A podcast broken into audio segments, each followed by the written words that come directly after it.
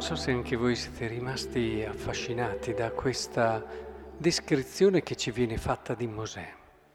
Si dice di lui quello che ognuno di noi dovrebbe desiderare nella sua esistenza, cioè non che Dio parlava con lui, ma ciò che rende possibile questo, cioè ora Mosè era un uomo assai umile più di qualunque altro sulla faccia della terra. E qua, qua è il segreto della grandezza di una persona. Ed è molto diverso dalla logica del mondo. Il nostro desiderio più grande dovrebbe essere questo, che Dio potesse dire di noi che siamo umili più di qualunque altro sulla faccia della terra. La cosa che veramente disarma il demonio nella maniera più assoluta, ciò che rende impotente il demonio e non può farci nulla, sono, è l'umiltà. Possiamo anche fare i miracoli, ma lì il demonio ci può ingannare in tanti modi. Possiamo avere doni, possiamo fare cose straordinarie, ma dinanzi all'umiltà il diavolo non può nulla lo ha detto tante volte ai santi. Ora è molto importante che comprendiamo il valore e l'importanza dell'umiltà nella nostra vita, perché intorno a noi, insomma, intorno a noi vediamo che non sempre viene così valorizzata e noi un po' assorbiamo questo. Cosa credete che sia una delle difficoltà più grosse dell'essere umile? Lo sappiamo con la testa che L'umiltà ha anche una sua eleganza, si rende a volte anche un po' goffo e ridicolo chi non è umile, perché magari deve ostentare certe cose, fa fatica ad accettare certi sbagli e così via. E quindi con la testa possiamo anche capire, se siamo un po' intelligenti, che uno stile umile è uno stile che eh, ci dà anche una buona, è modo di essere in mezzo agli altri, ci fa accettare, ci dà eleganza. Però è il cuore che fa fatica, perché eh, quello che rende difficoltosa l'umiltà è che noi, col, il cuore è fatto così, non c'è la testa, il cuore va dove si sente amato. E quindi eh, dopo la testa deve pian piano guidarlo, ma il cuore va lì, è fatto così. E allora se il cuore si guarda intorno, intorno a noi, non è sempre la persona più amata quella che è all'ultimo posto. E allora fa fatica. Se avesse questa assoluta certezza che là all'ultimo posto sarebbe amato, ci correrebbe. E questo però noi lo sappiamo per il Vangelo. Noi sappiamo che Dio non può resistere agli umili. Dio, l'Onnipotente, non ce la fa. Gli umili rapiscono il suo cuore. Se noi comprendessimo questo, noi saremmo certi che nella misura in cui, ad esempio, sappiamo essere contenti quando gli altri riescono meglio di noi, quando affrontando varie discussioni eh, partiamo dal presupposto che sicuramente l'altro ha l'idea migliore della nostra e quindi ci sorprendiamo se per caso abbiamo ragione noi nelle discussioni e ci diciamo subito abbiamo avuto torto altre volte.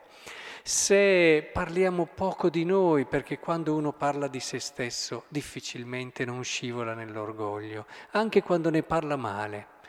Oppure quando sappiamo mantenere uno stile che in un qualche modo non ci mette al centro e non cerca di attirare l'attenzione. Quando abbiamo quella consapevolezza di quello che siamo, dei doni che Dio ci ha dato e amiamo quelli e cerchiamo di far fruttare quelli, eh, ben contenti di non averli tutti, ma avere i nostri, i nostri doni.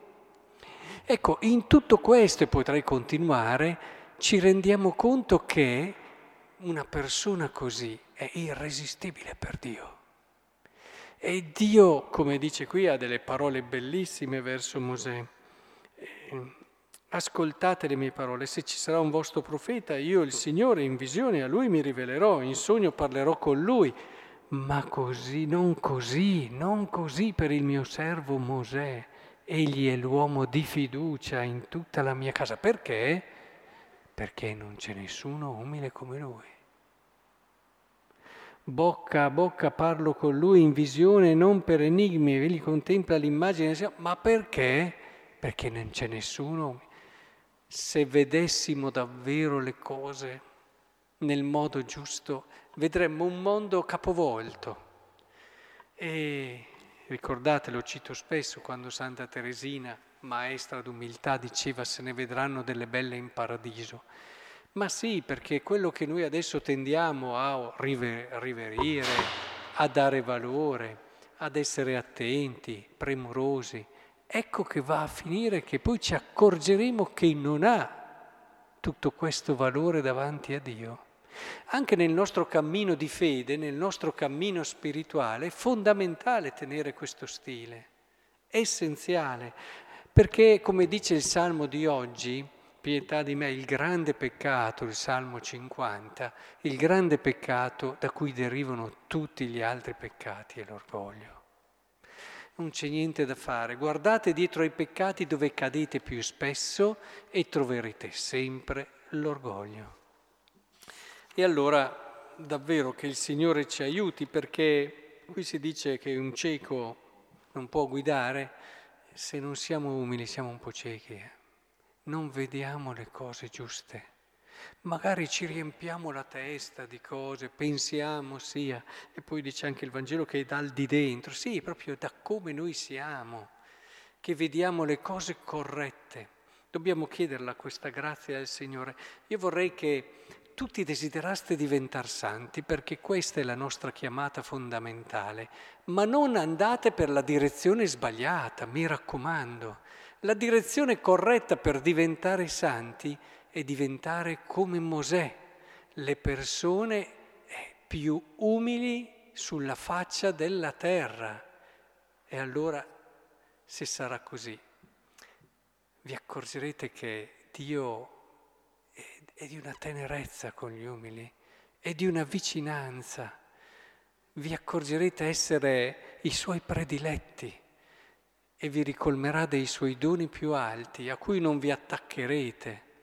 Perché, come hanno fatto tanti santi, non voglio distrarmi da queste cose, perché potevano fare a volte miracoli, lasciate perdere, non conta niente queste cose. La cosa più importante era rimanere lì, non farsi ingannare, non pensare di essere ma essere così nelle mani di Dio, affidati totalmente a Lui.